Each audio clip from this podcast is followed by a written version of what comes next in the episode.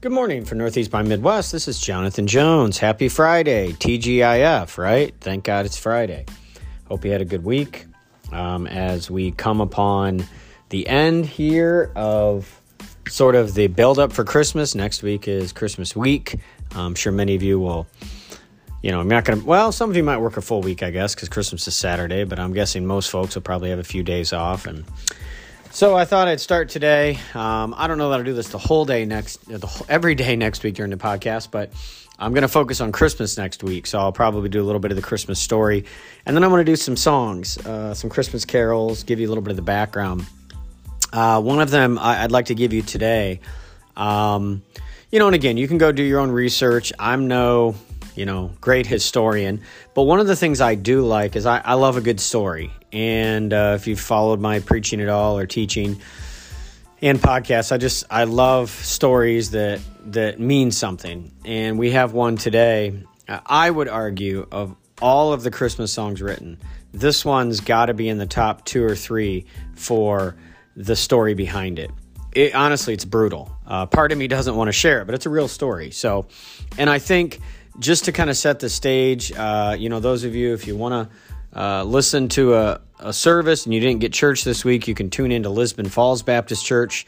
Um, as you hear this, I am, uh, you know, planned on uh, sharing that as part of the service, uh, and so you'll probably hear it as well. But you know, really, I think this song, uh, it's called "I Heard the Bells on Christmas Day."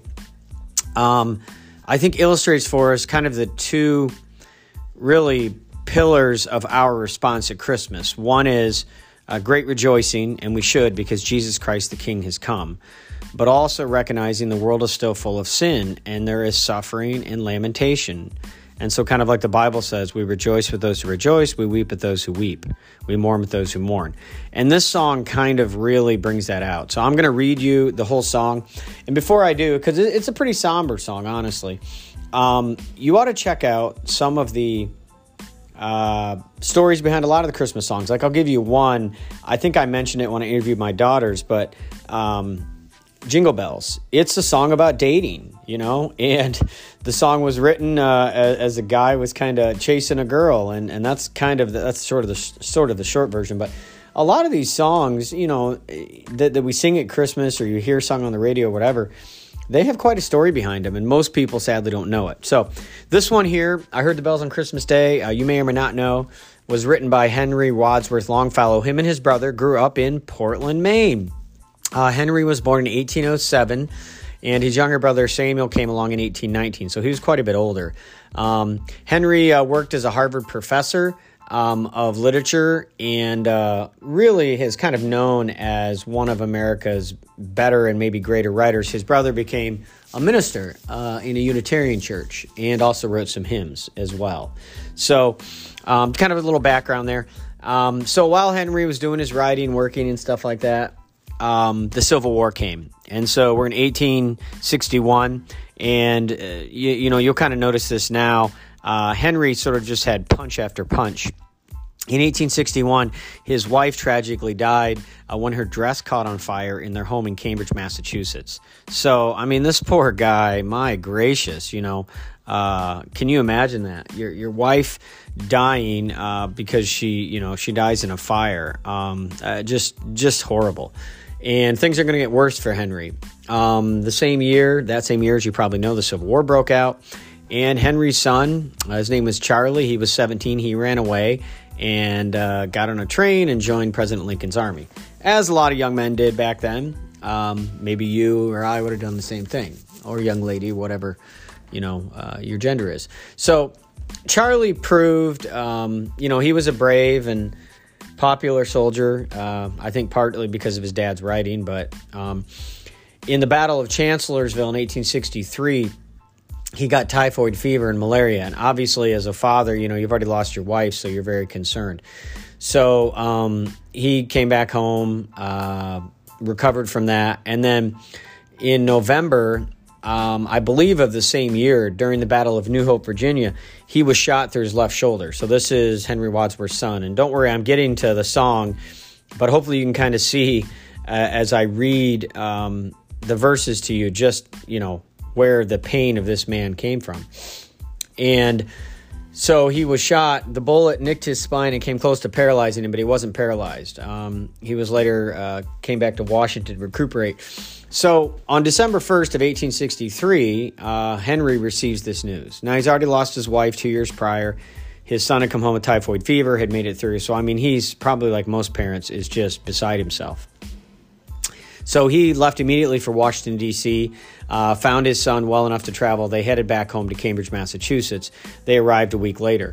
Um, for weeks, Henry would just sit by his son's bedside, slowly nursing him back to health. And on Christmas Day of December 25th of 1963, uh, Henry gave vent to his feelings in this carol that can only be understood uh, in the backdrop of war, and, and war that I think honestly none of us have any idea. Um, you might feel like there's war sometimes here in the country, but we've never seen a civil war, you know, thankfully. Uh, we read about it. And uh, there's two stanzas that are omitted from this, and I couldn't find them for today, but if you go on the internet, I'm sure you can find them.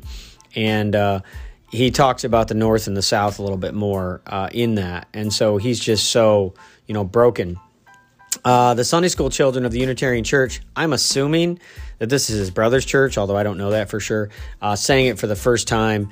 Um, I, I, think it was probably the next year. Could have been that year, but um, I think it was in 1864 when they actually sang it, so about a year later. But here's here's the song, and, and I just think it's a good reminder. You know, I don't know what you're going through. Um, you know, I, I don't know what you might go through, what you have gone through but one of the things I think, especially as Christians, and not that you know, if you if you listen to this and you're not a Christian, I'm not suggesting that you uh, don't have feelings and don't care for people. Uh, many of you do, um, and I don't I don't doubt that. But I'm speaking specifically to Christians here. When we think of the Christmas story, we should be joyful, and uh, you know, by God's grace, we'll uh, you know share gifts with my family, and we'll sing carols, read the Christmas story, and we'll be happy and joyful, just like the Magi were, and we should. But there are also people um, who are hurting. And, you know, this particular week was a really tough week for my family two years ago. So I know what it's like if you've lost a loved one, or, you know, my dad died two years ago this week. And, you know, uh, or, or maybe you're going through a hard time. Maybe you got bad news uh, financially or physically or whatever it is. And so, you know, we, we are supposed to be, you know, not just empathetic, but genuinely understand there are people that are hurting, kind of like Henry Wadsworth Longfellow. And yet, Christmas ultimately is about the hope of Christ, that one day we will have full joy in his presence. And so when you listen to these songs, or these songs, when you listen to these verses of this hymn, and there's a couple that are omitted, uh, Wadsworth Longfellow writes it, uh, Jean Baptiste Calkin writes the music. Um, if you've ever heard it, you know, it's it's kind of a, I almost call it like a droning song. It, it doesn't start out, you know, you can just feel it, the sadness, you know.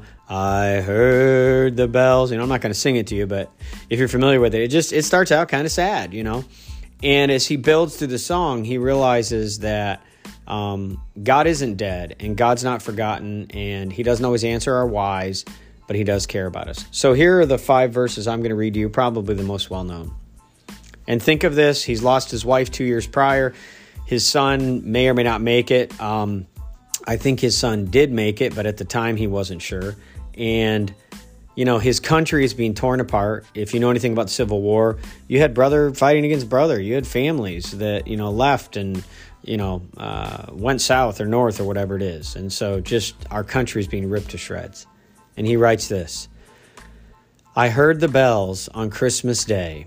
Their old familiar carols play and wild and sweet the words repeat of peace on earth goodwill to men and thought and thought how as the day had come the belfries of all Christendom had rolled along thundering broken song of peace on earth goodwill to men. And in despair I bowed my head. There is no peace on earth I said for hate is strong and mocks the song of peace on earth goodwill to men. And you, you can hear it right? You can hear his pain. You can feel it. You're meant to then pealed the bells more loud and deep.